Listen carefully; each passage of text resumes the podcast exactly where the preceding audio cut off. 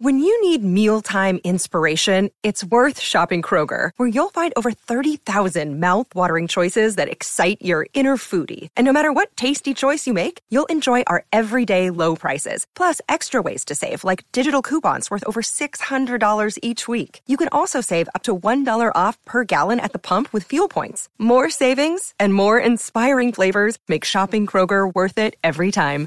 Kroger, fresh for everyone. Fuel restrictions apply. This is Metal Mike, and I gotta ask, who's ready for some 1992 rock and metal? I know we are. I'm joined by my buddy Ryan, and we go through a top 10 from this righteous year. A lot of rock and metal was on its way out, but they were still kicking some ass. And also, my project Rock Soldiers has a new song, Never Giving Up. It's out now on all the streaming platforms. Make sure you go and check it out. Well, now it's time to time travel back to 1992. Enjoy. Well, Ryan, welcome back to the 80s Glam Metal Cast. How are you doing, man? I'm great, man. Thanks for having me again. Well, I heard that 1992 is your year, man. This is your favorite year for the hard rock and heavy metal scene. Am I right? I was born for this interview. oh yeah, like unbelievable. Uh, this this is exactly the year where I could just go off. So if you if you feel like doing a top fifty, I'm I'm happy to do that. I, oh, I don't know about that one. I think I think the misconception, you know, for a lot of people, maybe if you weren't alive during this period or you, you checked out, is like the metal was completely over, you know? And it really was far from the truth. It may be, once again, same thing with 1991. It may have been dipping a little bit in sales. You know, grunge was coming out and uh, thrash was getting really big. So, so our buddy, you know, our hair metal uh, heroes were, were kind of slipping a little bit. But one thing that happened during this era, and see if you agree with me on this, is I think that like grunge and thrash metal gave like hair metal a kick in the ass, and then in turn you found these bands kind of getting heavier than they were before. You, when you look at albums like Dog Eat Dog or you look at Kiss Revenge, you know that those styles were giving these bands that were out before kind of like a kick. What do you think? Oh yeah, I agree. Uh, Warrant is the perfect example. You could see how they their debut to Cherry Pie to Dog Eat Dog that made a serious effort to get heavier on each album. Yeah. So I totally agree. So it was it was part of them kind of wanting to appeal to their fans at first and record companies, and then they noticed styles changing, and next thing you know, you got a dog eat dog or whatever. And yeah, totally agree. Yeah, and you know, like we talked about with Danger Danger in the 1991 episode, a lot of bands were kind of making the wrong album and they didn't know it. A couple that come to mind are like Slaughters, The Wildlife, and Firehouse, uh, Hold Your Fire. Um, you know, probably the label was telling them, hey guys, th- that debut was amazing. We need another one of those. So that's what they're giving them. But in the meantime, everything's changing and there's no way to stop and, and react to this thing. It's kind of like you just have to move forward. So looking back, people may enjoy those albums today, but they when they came out, I think they were totally the wrong albums for the time. Yeah, that was unfortunate. It may have taken them a year to record it, and in that year, boy, did things change. right. And one album that topped the list of 1991 for me was the Black Album. And I think what the Black oh, yeah. Album did is we were talking about pushing maybe glam bands to get heavier. It made thrash bands kind of get lighter, if you know what I'm saying. If you look at albums that came out uh, in 92, everybody has kind of scaled down their sound, whether it be Testaments, The Ritual, uh, Countdown to Extinction with Megadeth. Uh, I think the next year you'll get uh, I Hear Black by Overkill. So everybody kind of toned down and wanted their own version of the Black Album. Once again, could have been by labels encouragement, but but a lot of people toned mm-hmm. down after the Black album. I never really thought of that, but I I was going to use right when you said it, I was going to use Testament as the example of that exactly. Um, totally makes sense. All right, well, we got a lot to cover. This is your year. I, I, honestly, I don't know if it's my favorite year of music, but I, this might be one of my favorite lists that I've ever put together. So maybe it is one of my favorite years, and I just didn't realize it. But when I look at this list, this is like my these are my jams, man. These are my bands, like some of my favorite bands with some of their best albums. So yeah, I'm, i might be with you on '92. Yeah, it, it kind of snuck up on me too a few years ago as I realized all these CDs I preached the most. Damn, they all came out '92. How cool! Yeah. So yeah, well, pretty awesome. Let's hear your number fifty. I mean ten. uh, seriously. All right. Well, number ten.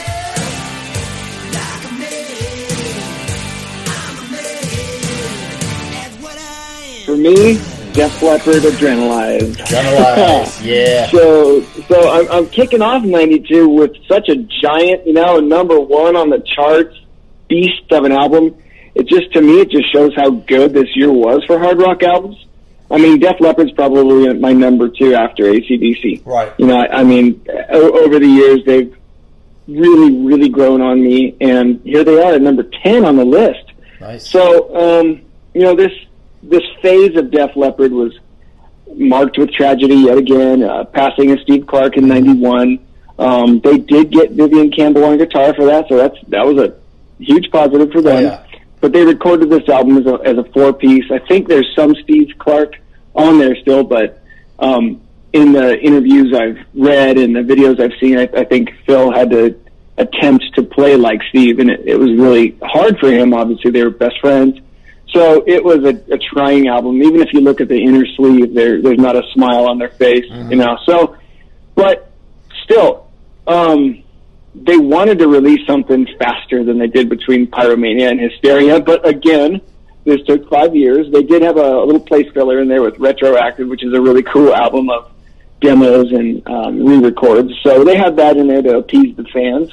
But this album's a much more polished album. Um, they went with the Hysteria recipe again, but it was even more polished than Hysteria. Uh, so it kind of bums some fans out, but uh, I still really love it. Obviously, uh, some of the standouts is "Heaven Is," "Personal Property," "I Want to Touch You," and then "Tear It Down" is the song they came out with um, right around the end of Hysteria that they played live on some MTV things to show them, hey, we already got new music coming out. Expect a new album after Hysteria within the first few years. But of course, Steve passed away, etc. But uh, yeah, that's my number ten. Nice. As you know, I'm not a huge Def Leppard fan, and, and, I, and I have to throw this out there. Let's get rock, man. I hate that song. I'm just gonna, I'm just gonna say it. I hate that song. Uh, um, but um, and, and I can't, I can't come around to it even today. Like I, I just no, I can't do that song. But um, I only know really the singles. I, I don't know if I've ever heard this album in, in its uh, in full, but I definitely think uh, like "Make Love Like a Man" and, and "Have You Ever Needed Somebody So Bad" or whatever. Those, those aren't bad songs. So I mean, I feel like they're okay songs. It's pretty much Death, you know, what you want from Def Leppard. So it seems like a good effort. But yeah, let's get rocked, man. I, I just had to throw a little shame on that one. I can't deal with that. And the video is real stupid too. I, I don't even know if they're playing that song live anymore. I, I read somewhere that they don't. So I don't know. Maybe they don't like it either. They don't like it either. I don't know. Well, I got something on the complete different end of the spectrum for my number ten. okay. I gotta go Pantera, vulgar display of power, man. This was groundbreaking. This was next level, Oh, you know. Like I had Cowboys from Hell, thought that was cool, but this just was like, it, it was in your face, and everybody else was getting on board with it. Not, it wasn't just like a, a underground thing. Like this got really big, and this really changed thrash metal, heavy metal. It, it was so good, man. The four guys, Phil, Dime, Vinny, and Rex. What a perfect combination of of uh, people in a band. And you got you know, Mouth for the War, New Level, Walk by Demons Be Driven. It, it's just a kick ass album. Once, but I must admit, I've got it low because it's not one that I go to all the time. Uh, especially as I'm, I hate, I hate to say it, as I'm getting older, man. You know, I'm like I don't. I'm not saying I sit around and listen to easy listening, but I don't listen as much wicked heavy stuff as I used to. But uh, not long ago, I put this on and listened to it, and I was like, you know, I was getting back into it, man. I was back in '92 and, and feeling the love. So great, great, influential album. Even I like this album. And, and this kind of shit scares me. You know what I mean? so like, Yep, I, yep. I, I like it, and, and I think it goes right along with what you were saying about the Black album. They have changed things for the Yeah. heavier bands. You know, so But not for if these this album appeals to me, it yeah. If this album appeals to me, then you know they're doing something right in their in their recipe of catchy songs. Yeah, So, they got the catchiness, you know, but yeah, yeah. But I think I think what what Pantera did with kind of the opposite of what everybody did. I think they got heavier, and that was kind of the norm for like thrash bands. You always wanted your next album to be heavier. Where like like I said, Testament and and uh, some of the other bands were scaling back. Uh, I think Pantera was moving forward, but once again, still with some good songwriting sensibility. There you go. Excellent. Well, what do you got for nine? Number nine.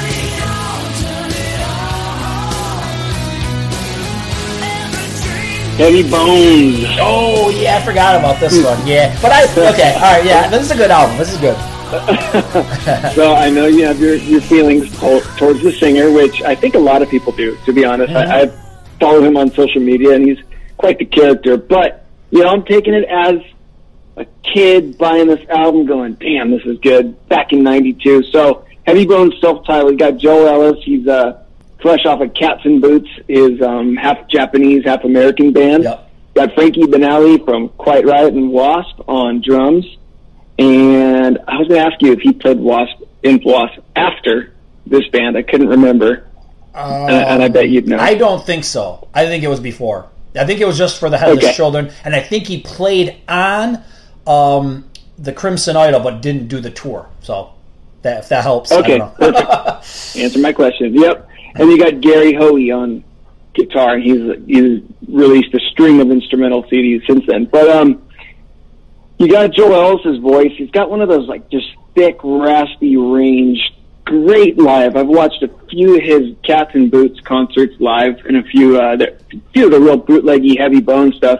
And damn, his voice is really stands up live. He's he's he's just excellent. Um, he loved Cats in Boots, and he doesn't really speak too highly of this album. Maybe it was just the band; he didn't get along very well with those guys or something. But I think it's a really cool, diverse, great hard rocker. Um, you, you got songs like "Hands That Feed," "4 A.M. T.M." is the music video. Yeah. Pretty cool video the way they shot it, kind of in the round. Uh, "Turn It On." I don't usually give the nod to many ballads, but this is this killer mid-tempo ballad yeah, and then uh, "Summers in the Rain." It's more of a building song. So, Heavy Bones, I I preached this album since the, the day I got it. I think what I've revealed on past podcasts is that even I kind of checked out from some of the new bands that came out that were playing this style in this time period. So as much as I was uh, totally on board with you know Dog Eat Dog and, and uh, Revenge and certain albums like that, this one I was just I, I stayed away from. I, I never checked. I never I never heard it back in the day. I don't know why I didn't bother. But then uh, to interview Joel, I went back and listened to it, and it was really good. Um, so- and I do like it. I think Yeah. "Turn It On" was the song that caught my ear. I was like, wow, that's a really cool song. So I like it. Yeah, I mean, you know. I think Joel had some issues with Gary Hoey or, or something, but you know who knows. I think Joel's I had think- issues with a lot of people, and I'll just yeah, I, leave I it kind of there. picked up on that too. I'll just leave it there. Nine.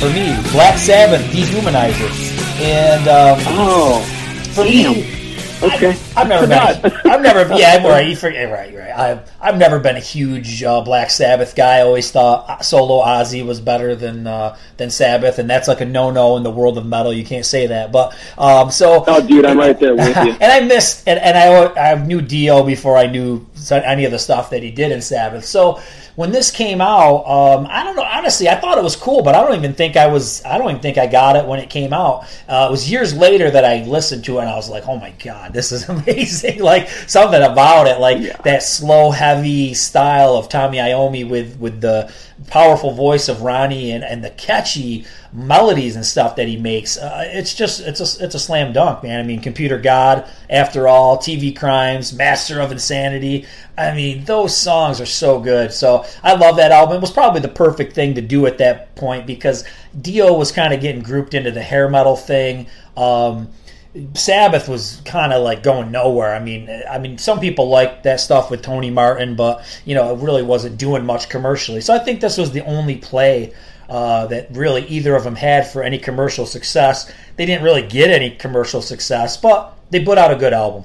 Yeah, I'll do Dio Sabbath any day over Ozzy, and I know that's also a faux pas. But that's just because I'm such a Dio fan.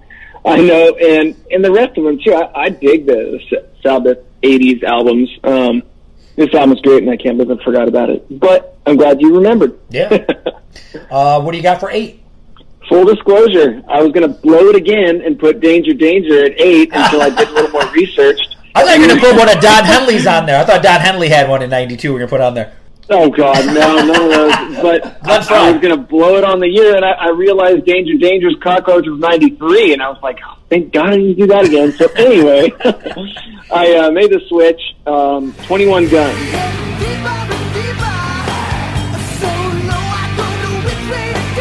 I got Salute, the album Salute on there. Um, this is one of those just fully polished, excellent melodic rock like AOR.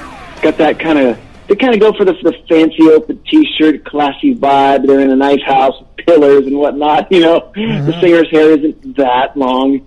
So they're kind of going for that a little bit, but it still rocks. And it's got Scott Gorham from Thin Lizzy. Some standouts got Knee Deep, The Rain, uh, Jungle Land, and it pays off big. Um, songs that have rain in the title always seem to be fucking killer. So this is one of them. so there you have it, 21 Guns. I've never heard 21 Guns. I'll have to go back and check it out. Like I said, once again, I, I was definitely checking out of, of a lot of the stuff that came out. I, I missed it, so I'll have to go back and, and revisit. Yeah, the singer's voice is, is squeaky, but got a great range. Like I said, he's just a, it's a little more polished. So it's not even like a like a heavy bone. So it's got a lot more crunch to it, but still, nonetheless, good guitars. Very very appropriate for this era.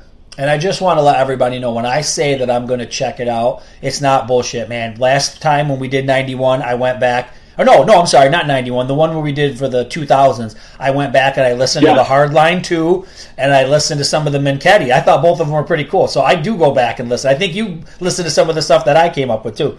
Oh, I was going to back it up too and tell you I've been living on that Iced Earth album ever since. It's so good, man. Dude, that thing's killer. I I remember it when it came out, and and I'm so glad that you brought it up again because that's such a good album. Yeah, that's a good one. So number eight.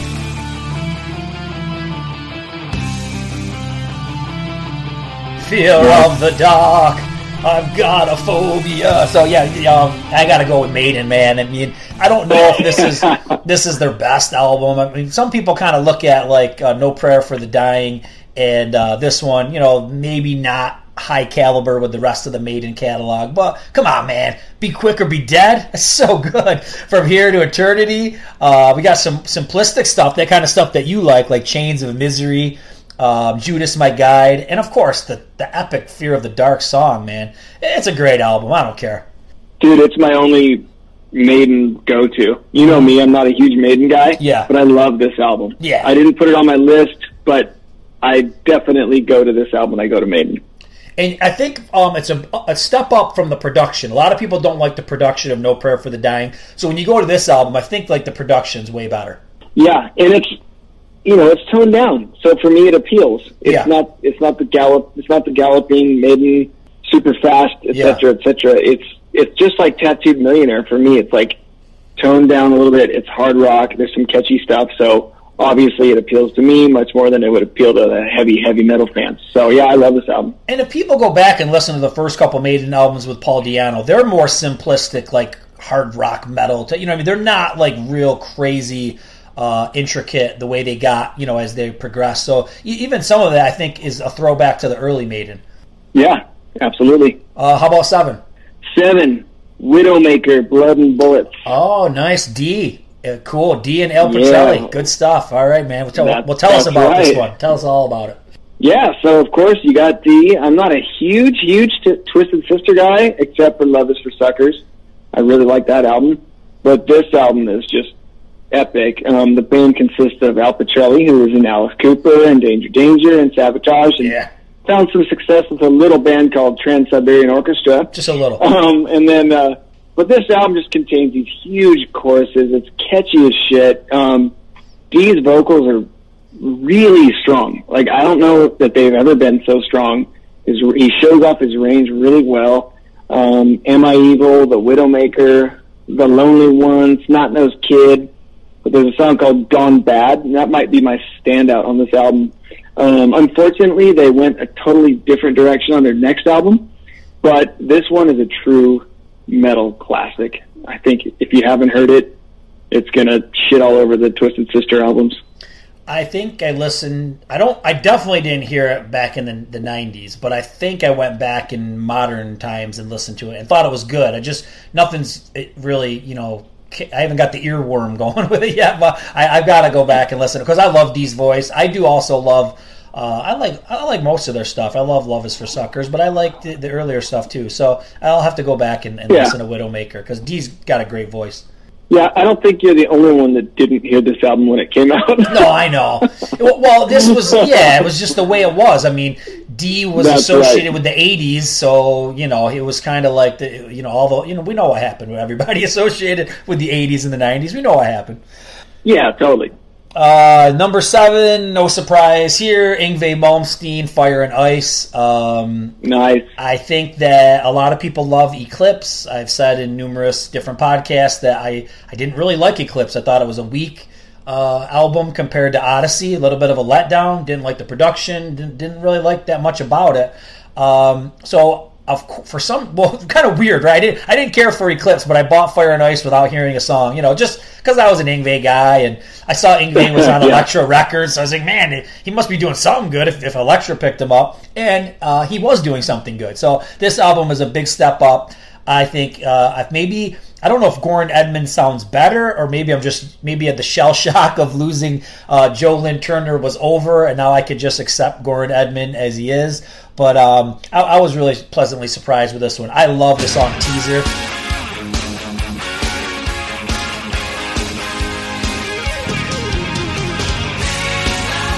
Such that like commercial hard rock, but it's totally not right for '92. But it's still it's still good in so many ways.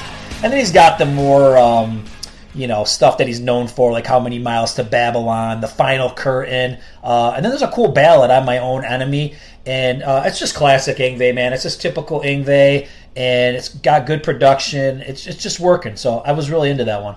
Still on.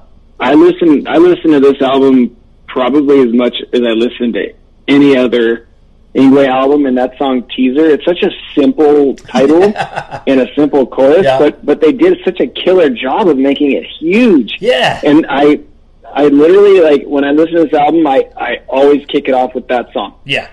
I don't know why. I just really really like this album. I really like that song. Yeah. No, I like it too, man. What do you got for six? Six, nailed it this time. Steel Heart, Tangled in Rain. yep, you can use that. We'll allow it. Yep. Now. now I am so confident in this one. So, so the first time I cranked this up with my buddy Nick, we we were at his house and we heard the opening lines to "Loaded Mother," and we turned it off.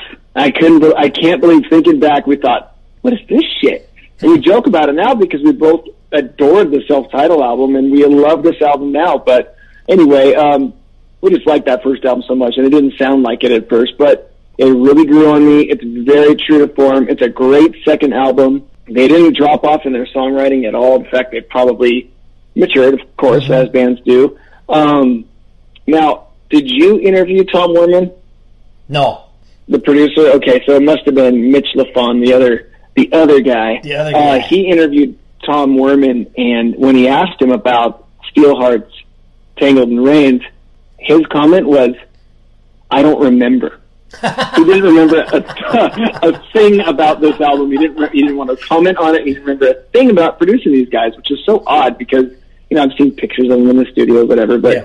anyway, so uh, there's also the the sad story of Steelheart with the touring accident.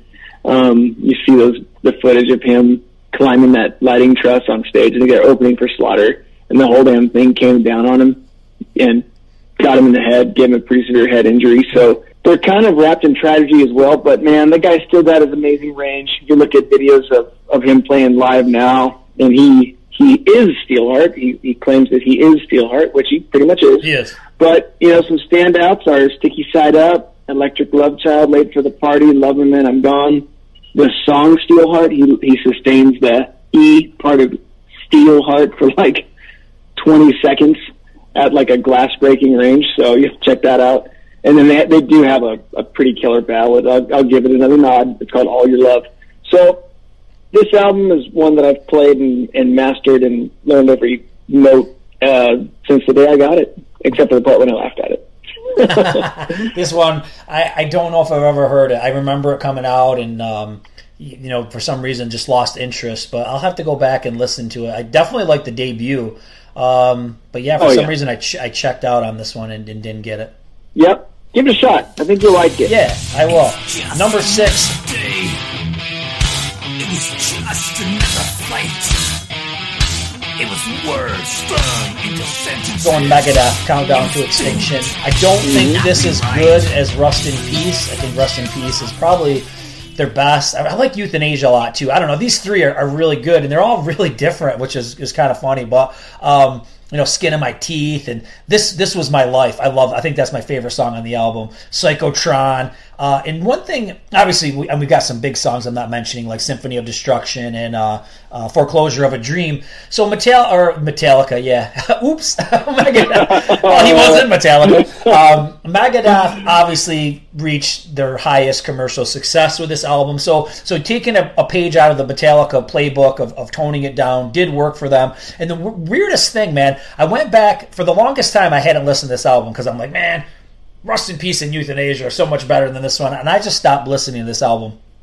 Say a couple months ago, I, I put the disc in the car. Once again, I have a car that plays CDs, um, and I listened to it for like a week. and I was like, man, I, this album is really good. But the one thing that stood out to me was the production the production is really different than the the previous album. The previous album is really clear and you can kind of like hear everything really crisp. This has got a lot of effects on it. So I don't know if anybody that listens to this can relate to this, but this one's really loaded with processing and effects, which makes it sound a lot different. And maybe that was done intentionally to, to make it sound different. I don't know who produced this and I don't know who produced the one before it, so I can't comment on, on the producers, but it's great, man. And you know what? The title track is really cool, and it's about like it's kind of against like big game hunting and stuff, which is kind of a topic you never heard much about, probably before or since. So cool, man. No, He he can really dig deep and come up with some interesting topics. That's cool. Um, it seems like every year they challenge. There's like a like a competition with them and Metallica. Yeah. It, it seemed like maybe their albums didn't line up chronologically in, in, in terms of when they released them, but they tried to outdo one another or be the giants. Um, I still favor Metallica, but it's like I've said before, the growl does it for me at times. But I I own all their stuff just because I had to, yeah. but I I don't play it much, and it's not exactly my cup of tea. Mm-hmm. Totally understand that. But number five.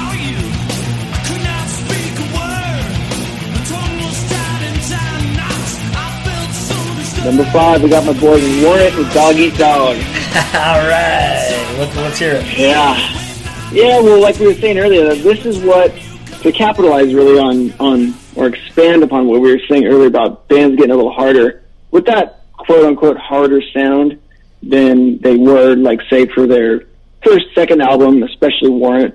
Um, this is what glam metal bands should be doing when it comes to their harder sound. Yep. You know, you got anything after Pull for Winger, anything after Prisoners for Europe, anything after Demons Down for House of Lords, they completely missed the mark yep. on every album since the early 90s in yep. terms of having the harder sound. It's like, I don't need to have Winger trying to sound like Testament for the hundredth time. Sound like, sound as hard as you did on like Hanging On. Like that's a fast killer riff yep. that people that like Winger can bang their head to. Yep. So this album was like the epitome of that. This is the perfect amount of harder edge with that melody that still allows you to bang your head. You know, you got songs like Bonfire, All My Bridges, Hollywood, yeah. Quicksand, and you notice like in the old days when you have to flip the tape over or there was going to be other side of the album, usually songs six, seven, eight were like, you know, one and 2 mm-hmm. and three. So if, on the flip side of this album with uh, All My Bridges, or Hollywood, and Quicksand, like dude, come on. Like those are perfect songs. Yeah. I I, I know they weren't just singles, you know, Machine Gun, Hole, Hole in My Wall, this and that. And they were harder. They had that kind of like megaphone type vibe to them. But dude, these songs are like perfect melodic rock. Yeah. With that harder edge. I agree. Love this album. I agree so much that my number five is also Warrant Dog Eat Dog. Bam. Got it. I think this. Pro- I mean, I'm always going to like the debut. I don't know what it is about the debut. That's always going to be my favorite, but this is my second favorite. And uh, you know, mm-hmm. I, I, do love "Hole in the Wall," uh, "Hole in My Wall," whatever it's called. Uh, "Quicksand" as well. One song that you didn't mention that that really has got to me uh, in in more recent times is Andy Warhol was right, and I swear, man, if if Collective Soul or Soul Asylum or somebody did this song them for their own and had a really interesting artsy video, this thing would have been huge. Mm-hmm. It's such a unique song. Yeah. It, it totally doesn't Yeah. even really it fit in like the, the hair metal, you know, hard rock genre. It, it fits more like in the alternative realm, but it, it's so cool, man. And of course, April 2031.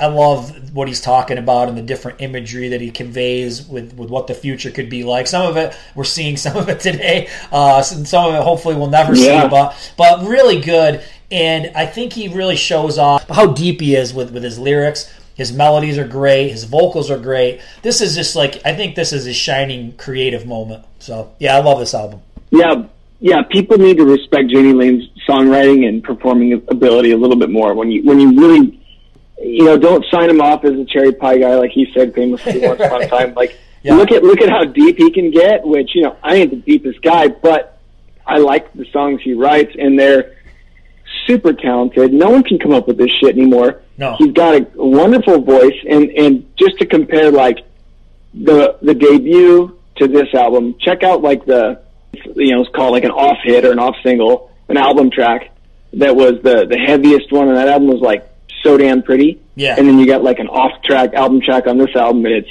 Inside Out. Yep. You know, and it's and that's like about as hard as it gets. So that's a comparison right there. I, this this album, it, and it could have been higher, but you got some real heavy hitters coming up. the thing, the thing that one thing I- else I want to say about it is that I feel like and you kind of touched on this when you were talking about it is like this is kind of where everybody should have been or where they could have been. Like say if grunge really wasn't even a thing and and, and hard rock and heavy metal and like in this style remained big. I mean, this is where they could have went. So when you think of like the Beatles, you know, the Beatles got to do their, you know, I want to hold your hand, and then they got to evolve to the point where they got to Sergeant Pepper, and we got to see all the crazy things that they were able to do musically. You know, maybe I'm not trying to say that I'm not putting more in the same line as the Beatles. All right, let me just stop here for a second. But but what I'm trying to say oh is no, that they're, they're better. we could have we could have seen amazing growth if if it commercially was working. Like if Dog Eat Dog was Uh-huh. like a, a multi platinum album,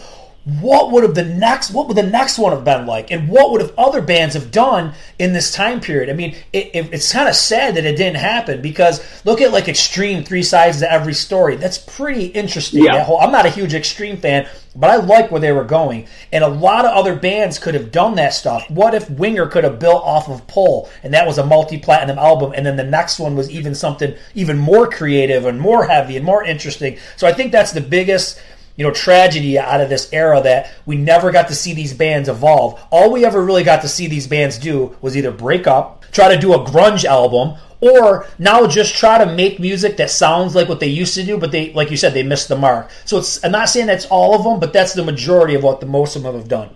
Yeah, there's about two or three that actually came up with something that's decently true to form. Yeah, But yeah, that that's pretty much exactly what happened, and it, it is kind of sad. It's like I wish Dokken would have just kept it together for another couple years, man. Can Right. you imagine a 1990 Dokken album? Oh. Oh, dude, it would have been so killer. if you could have been so merged the Don Dokken solo album with the George Lynch, um, uh, what's his name, Lynch Mob, Lynch Mob, couldn't, couldn't think of that. Yeah. I want to call it Wicked Exactly. Sensation, but if you could morph those two together, I mean, because the Dokken album gets a little bit too slow at times, you know what I mean? And if you could have just morphed that all together, you would have had a perfect album, perfect.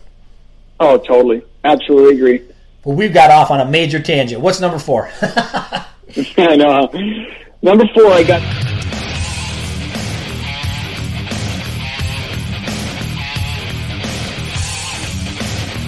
Saints and Sinners, subtitled. Love this album. This album's insane. This is the epitome of updated production. Like you're saying about where bands could have gone mm-hmm. and where they started to go. Yeah. This is the epitome of perfect production on this album. This is probably has the most crunch out of this entire class of albums I'm talking about. The singer was in a band called Sword, and I, I think I talked about them in the '86 um, interview. It was uh, they're kind of like a cult classic, little hardcore metal Canadian band. Uh, very cool. Um, he's got one of those voices like the Pretty Maids and Banshee and David Reece from Accept. It's just got that chunk that it's got that growl and that rasp, but he's got this great range. Um, if if you need to just get totally signed off on this song, or sorry, on this album and, re- and really introduced to it, listen to Rip It Up. It's the second song. Uh, Kiss the Bastard, Lesson of Love is amazing, and then We Belong is a really cool mid-tempo song. Uh, this is one of those albums that could have and should have been enormous. Great album. I think I did listen to this per your recommendation for on something. I, I don't remember, but um, they did sound pretty good. But yeah, but once again, didn't didn't know them back in '92. Yeah, and they got a cool album cover. They got Saints and Sinners written on a 1992 Viper. Oh, sweet. So it is pretty sweet. nice. Yeah, I. I can't preach this one enough. All right, so number four, man.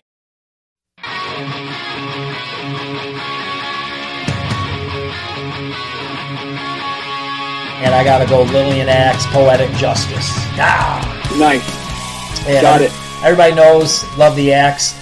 Back in the day, though, this this album initially was a little bit of a letdown for me because I think I liked the first two albums so much, and especially I was was really drinking the Kool Aid with uh, with Love and War. I thought that was just was great, and I still do think it's great. Oh, so yeah. it was really hard. Um, I think with this album, it's it's a mixed bag. You've got some kind of you know 80s sounding stuff like Body Double and, and Innocence and Yeah. True Believer. I think that kind of is, is typical fare for them. But then they get kind of deep, man. They get kind of um, spiritual. A lot. Maybe they were looking at life and, and trying to get more depth to the lyrics. And I think as a kid back in '92, I, I was probably 16 or something, and I just I couldn't relate. You know what I mean? I was just a kid, and I just wanted to hear you know crazy music. I don't know if I wanted to, you know, hear about deep stuff. So for some reason, I, I didn't connect with this right away.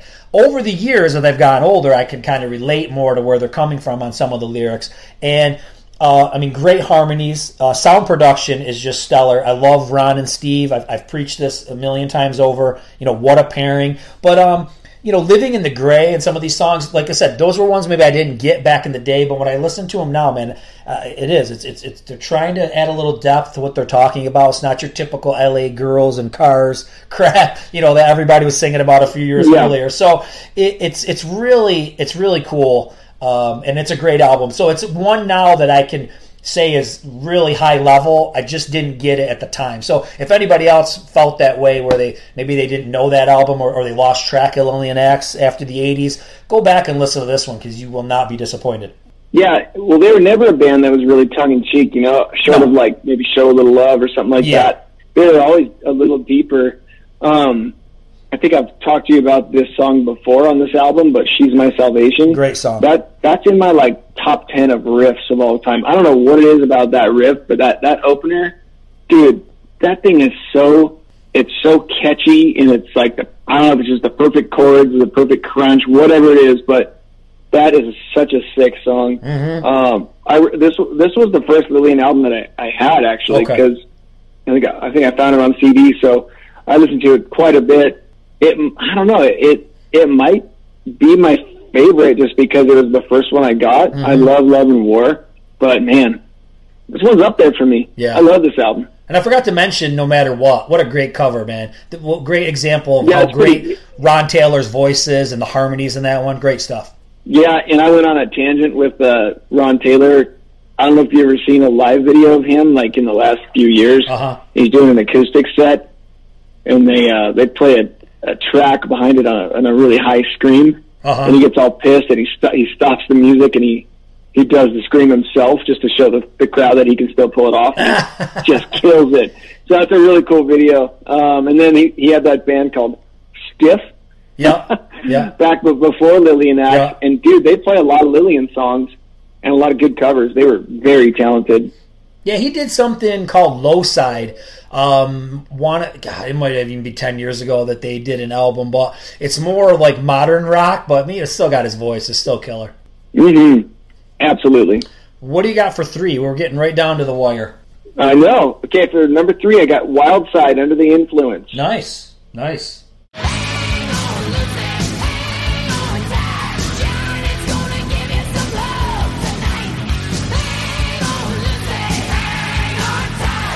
Yeah. This is right there with Saints and Sinners. It's probably because I, I may have bought them at the same time, but They were formerly a band called Young Guns had changed their name. Um, they were chosen to record at Van Halen's 5150 Studios.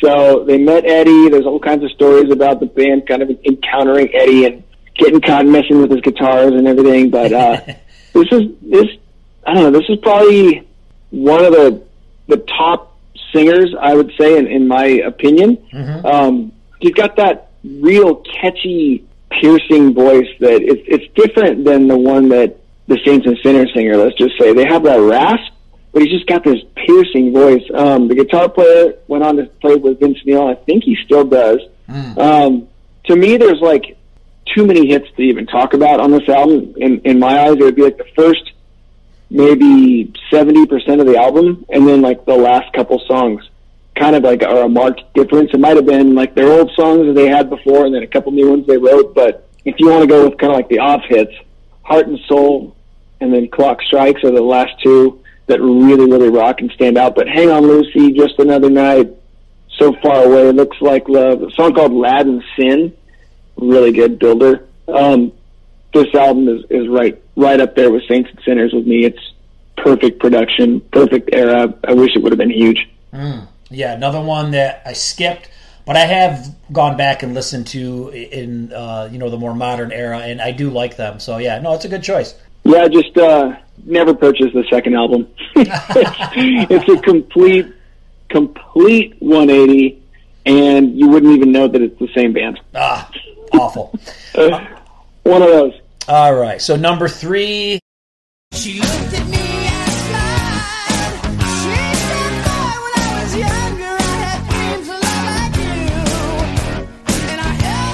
TNT, Realized Fantasy, man. You know, I, I love I love the updated production.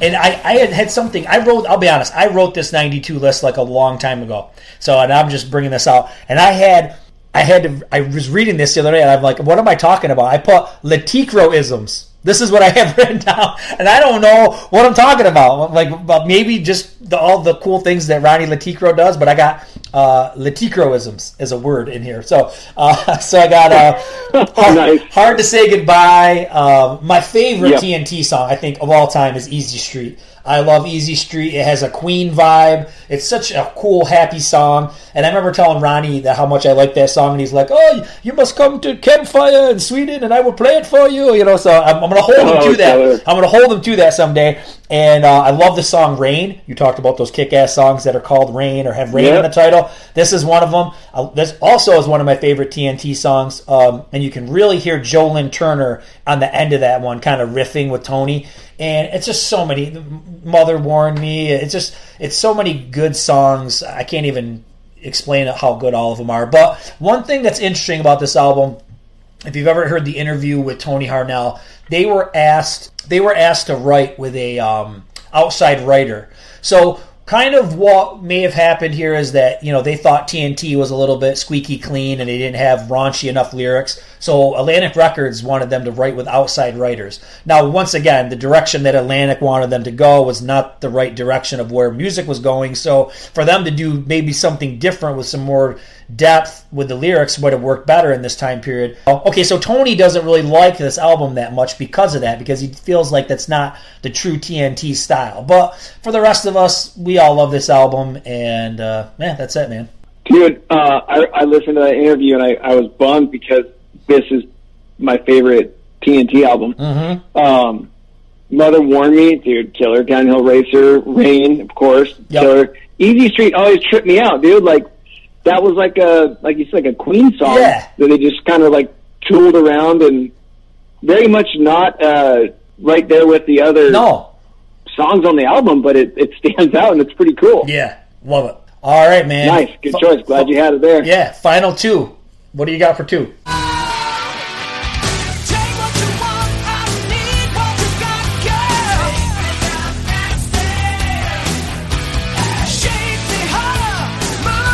All right, number two, I got Unruly Child self-titled album. Okay, nice, nice. You're digging yeah, deep, so man. See, I feel like I feel like a lot of mine are like the heavy hitters, and you got like these rare ones, more a little more rare. I like it. I like it. Yeah, good. Yeah, hopefully, uh, maybe if people hadn't heard of them, they'll check them out and really mm-hmm. like it. So, um, you got Mark Free. He was the singer for King Cobra and Yep. Signal. Guitar and the keyboard We were in a band called World Trade, very uh, AOR keyboardy type late '80s band. Um, Jay Schellen's the drummer; he was in Hurricane. Yep. But this was just AOR polished melodic hard rock perfection. Uh, you could tell that the singer has a history of studio work. Um, he's able to sing all the rockers, loves the mid tempo, but you could tell he absolutely lives for the ballads. He's, he kills it on those. But he's great. I mean, he's got such a range. Um, on the rise, take me down nasty. Who cries now? Lay down your arms. Wind me up has a really cool chorus. And then there's this really cool mid tempo called Let's Talk About Love. So um, this album just kind of has it all for me. I don't know, man. There's just I wish that they would have played live more or have more bootlegs out there because they were so talented, and it, I think everything just kind of came crashing down for them. But dude, this album I could listen to probably every day. I've listened to these guys. Didn't Kelly Hansen do some songs with them too? Yeah, he did a full album, and it's, Oh, it's really good. It's uh, I can't remember what year it came out, but sometime in the '90s, he was the the second singer for Unruly Child, and it's also really good. Um, not quite as '80s hard rock, but it's pretty damn good. Nice. Yep, I've definitely heard these guys and thought it was decent. I'll definitely go back and, and check it out for sure. Absolutely, and on there, this album isn't on Spotify if that's where people are going to find it, but um, they have an album called The Basement Demos, and I'm pretty sure that the the second half of this of that album contains most of the songs on the self-titled album. So Cool. if you feel like checking it out on Spotify, that's how you'll have to find it. Number two, man, between one and two for me was real toss up. I wasn't sure what I was going to go with. Um, two of my favorite bands are up in the top slots, so it's got to just fall one way.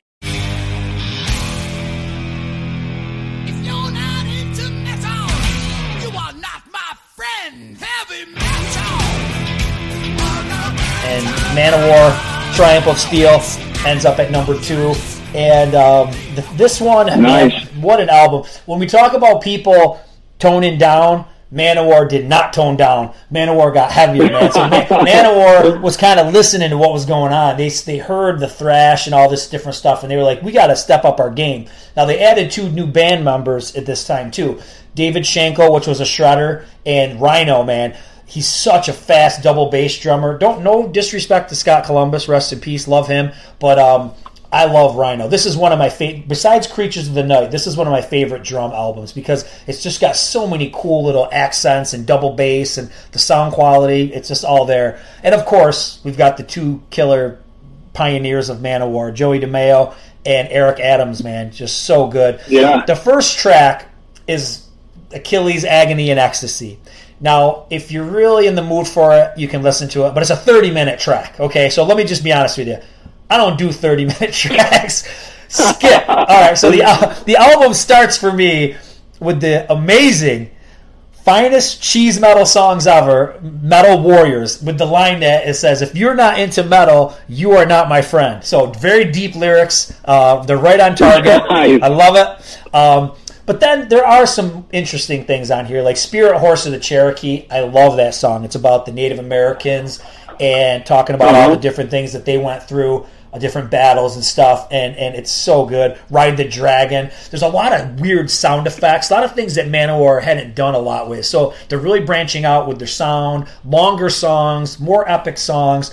Power of Thy Sword has all the the uh, clanging of the swords and everything. And one of the coolest tunes, and I want to say that Manowar was a little bit influenced by Queensryche on this one. I could be wrong with Silent Lucidity, but they did Master of the Wind, and I feel like that's their Silent Lucidity. Um, it's definitely like a kind of like a mystical ballad. Um, of course, has their wizard and warrior uh, isms. Everything's about isms tonight. Uh, Of the. Kikro isms, Manowar isms. Uh, it's all in there. But man, I just love that album. And, and what the sad part is, for me, they never captured captured it again after this album. This is my the last great Manowar album for me. So Well, if any band deserves their own isms, it's this band. for sure, for sure, man. I have I, I have all their stuff. I went on the Manowar bender back in the day, and I'll have to revisit this. This will be another good homework assignment for me, just like Iced Earth was. Yeah. Because after your interview, I actually went back and started kind of scouring it all again, and it's almost like Dio for me, where there's just really not a bad album. Right. So Right. hey, looking forward to it. Yeah, definitely go back. But like I said, skip the first track. Just go right past. Don't li- don't do not listen to the thirty minute track. It's just a lot of guitar wanking and drum wanking, and you know, it's just they're just it's just a bunch of nonsense. There's there's little songs kind of in there, but for me, it's just I got I got to skip it. Got to skip it. Okay, I'll do it. All right, man. So this is it. The moment. You're number one. Do you have a guess? I don't. I'm cl- completely clueless. Oh. well, it's a, it's a band that I annoyingly talk about a lot.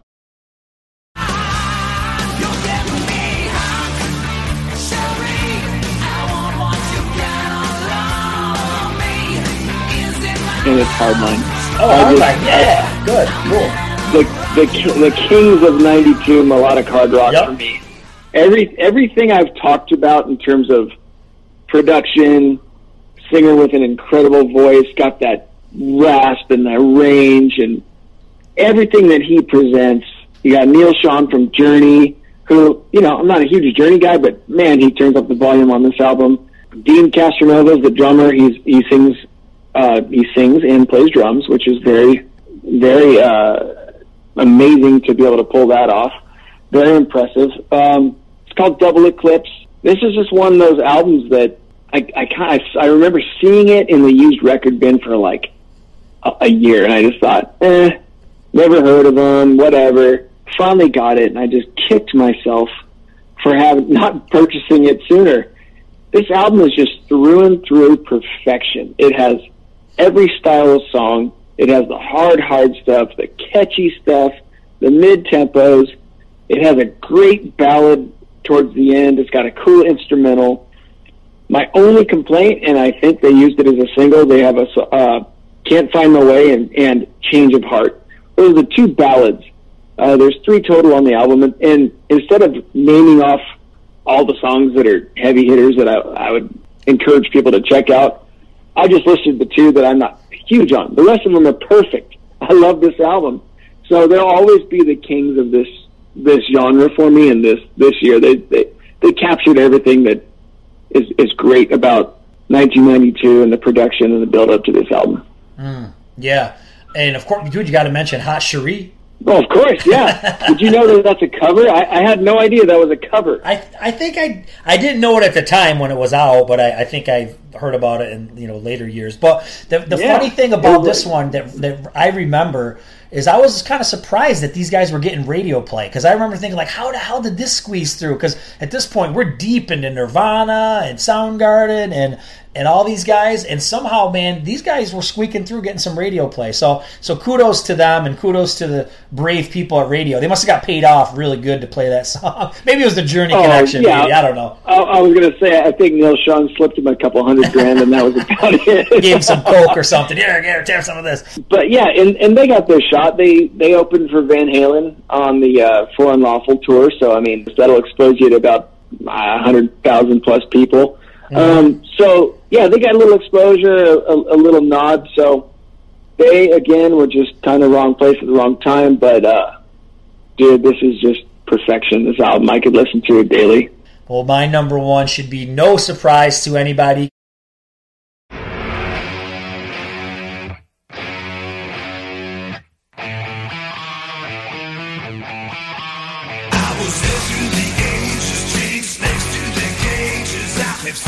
Here we go. Kiss.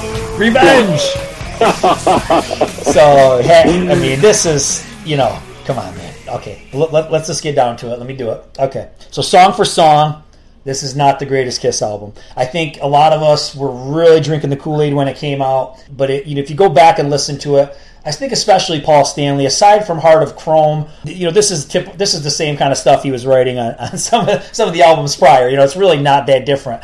The guy who's really the MVP for me on this album is Gene Simmons. I mean, Gene Simmons is back. He, he's written some songs with Vinnie Vincent. They both have written with Vinnie Vincent, and I think when Gene is on, you know, you've got a really good Kiss album. What Paul can carry a Kiss album, obviously through the '80s had multi-platinum uh, albums, um, but with, when Gene's on board and when Gene's back being the demon and being a nasty individual, Kiss is Kiss is where it needs to be for me. You could be proud again to be a Kiss fan. You know, I mean, sometimes don't get me wrong, I loved Asylum and all these different eras of Kiss where they look like you know they were wearing their grandma's clothes or whatever. But but on the same token, um, Kiss Kiss had balls again. Kiss had an edge. You know, the music was a little bit heavier. Like I said, this could have been inspired by the trends in music at the time. But you know, Kiss were wearing black leather. Simmons had uh, sunglasses and a goatee. He looked he looked like a badass. Yeah. You know.